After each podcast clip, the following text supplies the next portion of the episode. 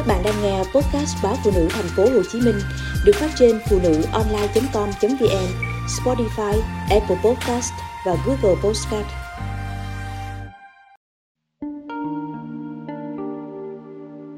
Truyện ngắn xứng đáng Chồng tôi là con út nên chúng tôi sống cùng mẹ, còn vợ chồng anh hai ra riêng. Mẹ chồng tôi rất hiểu biết nên cuộc sống chung với bà khá dễ chịu.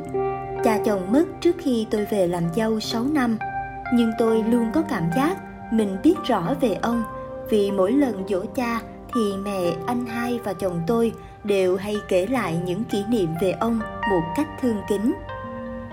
Tôi nghĩ bà yêu và nhớ ông nhiều lắm vì 6 năm qua có người đàng hoàng tử tế ngỏ lời và các con trong nhà cũng đều ủng hộ mẹ đi bước nữa nhưng bà lắc đầu. Nựng nịu cu tí con tôi, mẹ chồng thường nói, lớn lên hãy giống ông nội nghe con. Góp nhặt qua lời kể, tôi hình dung cha chồng là một người đàn ông chăm chỉ làm ăn, tốt bụng với mọi người, hết lòng chăm lo cho vợ con. Thật bất ngờ, vào ngày dỗ ông, một cô gái xuất hiện, xin phép được đặt hộp trái cây lên bàn thờ và thắp nhang. Từ ngày về làm dâu vào ngày dỗ chưa bao giờ tôi thấy con người khách nào. Sau thì tôi hiểu đó là dịp quay quần với kỷ niệm về cha, nên mẹ muốn chỉ con cháu trong gia đình đầm ấm với nhau mà thôi. Tôi nghĩ cô gái đó có lẽ là một trong những nhân viên từng được cha giúp đỡ. Cả nhà ngừng trò chuyện, đợi nghe cô kể chuyện mình được giúp thế nào và hai bên nói lời cảm ơn nhau, rồi thì tiễn cô ra cửa. Thế nhưng cô gái cứ lần khần sau khi cắm nhang vào lư, cô mở nắp hộp trái cây, sắp xếp lại thành hình tháp, sửa sang mấy cái chân nhang cho thẳng thớm. Một hồi, chừng như không biết làm gì nữa, cô quay nhìn mẹ, mặt mũi đỏ ửng rồi bật ra. Dạ, con tên Tú Vân, là con của... Cô chỉ tay lên khung hình trên bàn thờ, cả nhà chúng tôi đều sửng sốt. Con đã định không bao giờ, nhưng vì má con mất rồi mà con sắp lấy chồng Nhà người ta muốn biết gốc gác, cho nên con xin bác và anh chị thông cảm. Cô lắp bắp tuôn thật nhanh như sợ ngừng lại thì không thể nói tiếp được. Con chỉ làm phiền gia đình mình lần này thôi. Ra là cha mẹ chồng tôi từng ly hôn, sau hai năm thì hàn gắn. Trong hai năm đó, ông có qua lại với một phụ nữ. Sau ngày dỗ đó, mẹ chồng tôi lặng lẽ hẳn. Vợ chồng anh hai tối nào cũng gọi điện hỏi tôi – mẹ sao rồi? Và tôi cũng thì thầm trả lời, vẫn vậy thôi. Chồng tôi thì ngượng ngùng phân bua với vợ. Anh cũng bất ngờ như em. Khi đó anh còn nhỏ quá nên không nhớ gì. Hình như là anh không biết luôn. Vì đã nói nhiều điều tốt đẹp về ông, nên giờ đây mẹ và chồng tôi rơi vào bể bàn tôi trở thành người an ủi cả hai.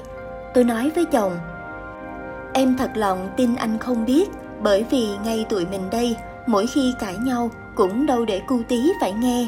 Nói dại, nếu lỡ tụi mình chia tay, thì em sẽ nói với cu tí là anh đi công tác xa, đợi đến khi con lớn tự hiểu được thì tính sau.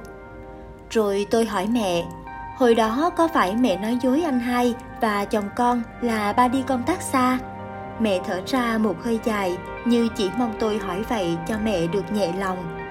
Ừ, việc nói dối đó không gặp trở ngại nào bởi ba con thường xuyên về thăm hai đứa nhỏ. Vợ chồng chia tay nhưng ba có trách nhiệm với con cái lắm. Cũng vì vậy nên mẹ mới chịu trở lại. Người đàn ông thương con và có trách nhiệm thì sao có thể bỏ rơi Tú Vân?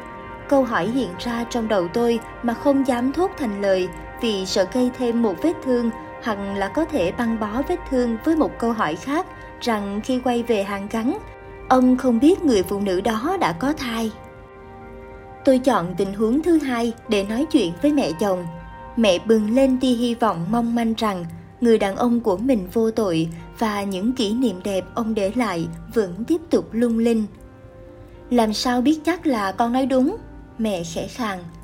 Con sẽ tìm cách để biết ngày tháng năm sinh của cô ấy. Đúng là tú vân sinh ra sau 9 tháng cha chồng tôi quay về hàng gắn.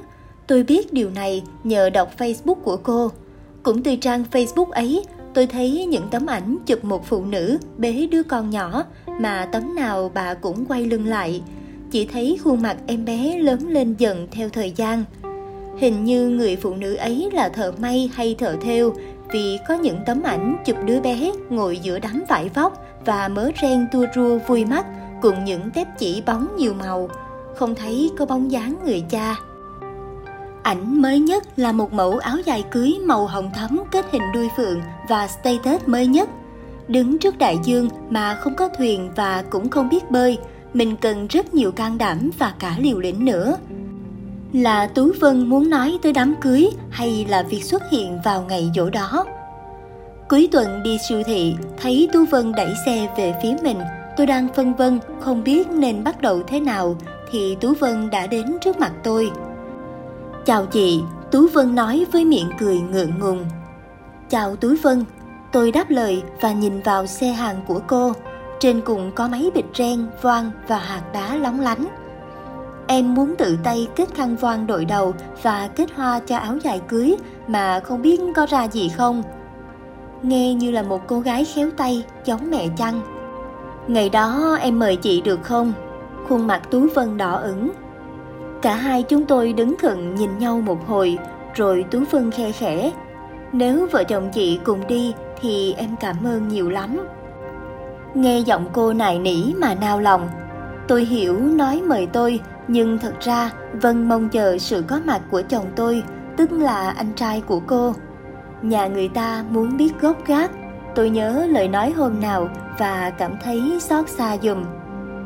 Tôi cũng từng là cô dâu mới ra mắt nhà chồng, cũng từng dành những tốt đẹp về gia đình ruột thịt của mình với mong muốn mình được nhà người ta trân trọng. Tú Vân có gì để trả lời cho những câu hỏi mà cha mẹ chồng nào cũng muốn biết về cô dâu của con trai mình.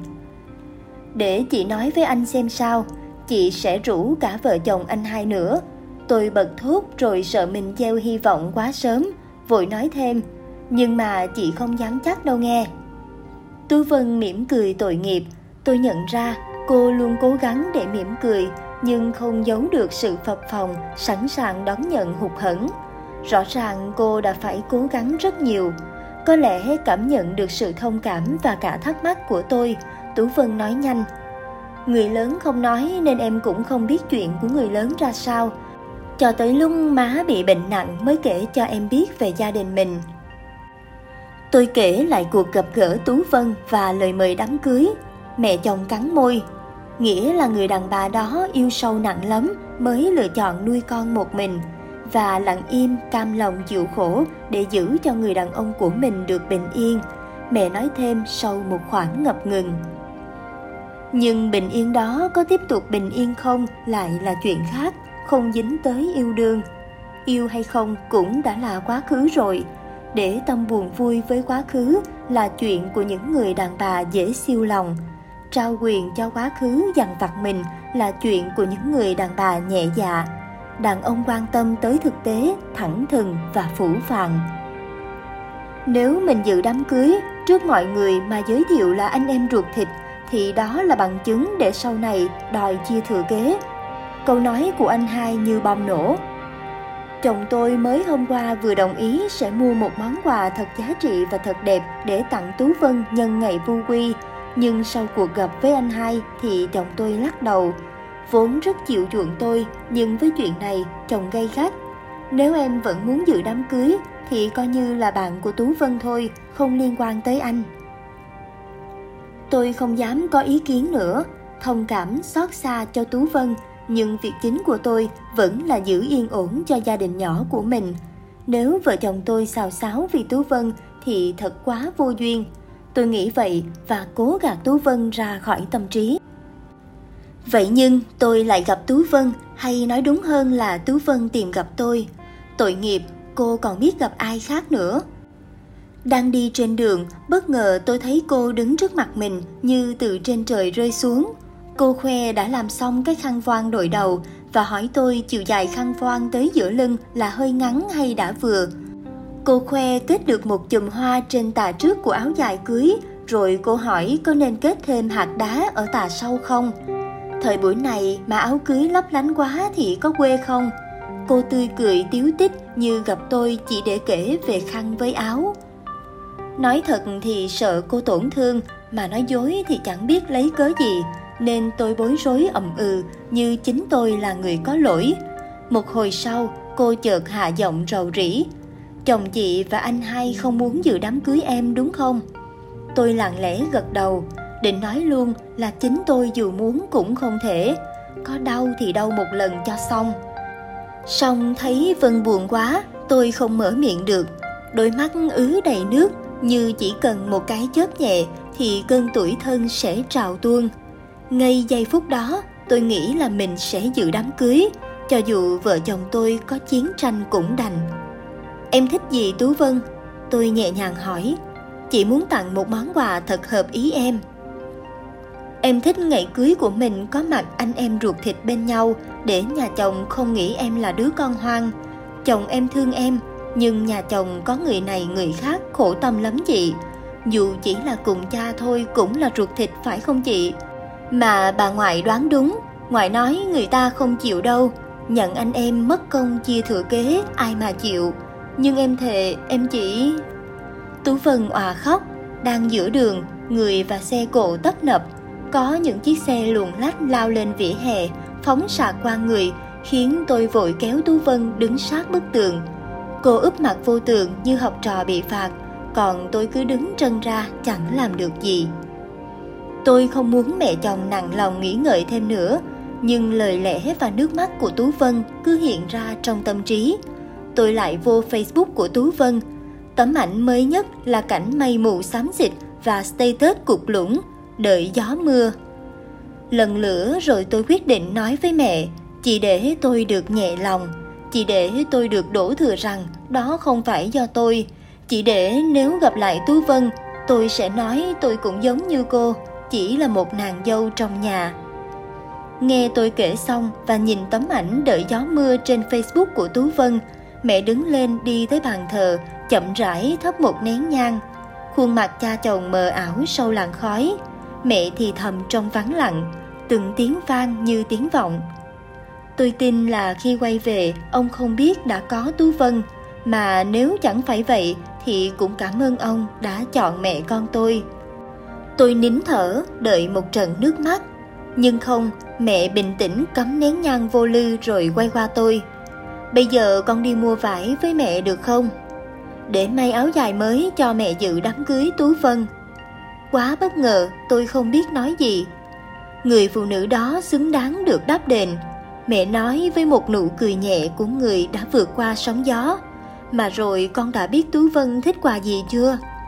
Sự có mặt của mẹ trong đám cưới chính là món quà tuyệt vời nhất tôi nghĩ trong đầu và nín thinh. Tôi sẽ nhường Tú Vân nói câu đó với mẹ.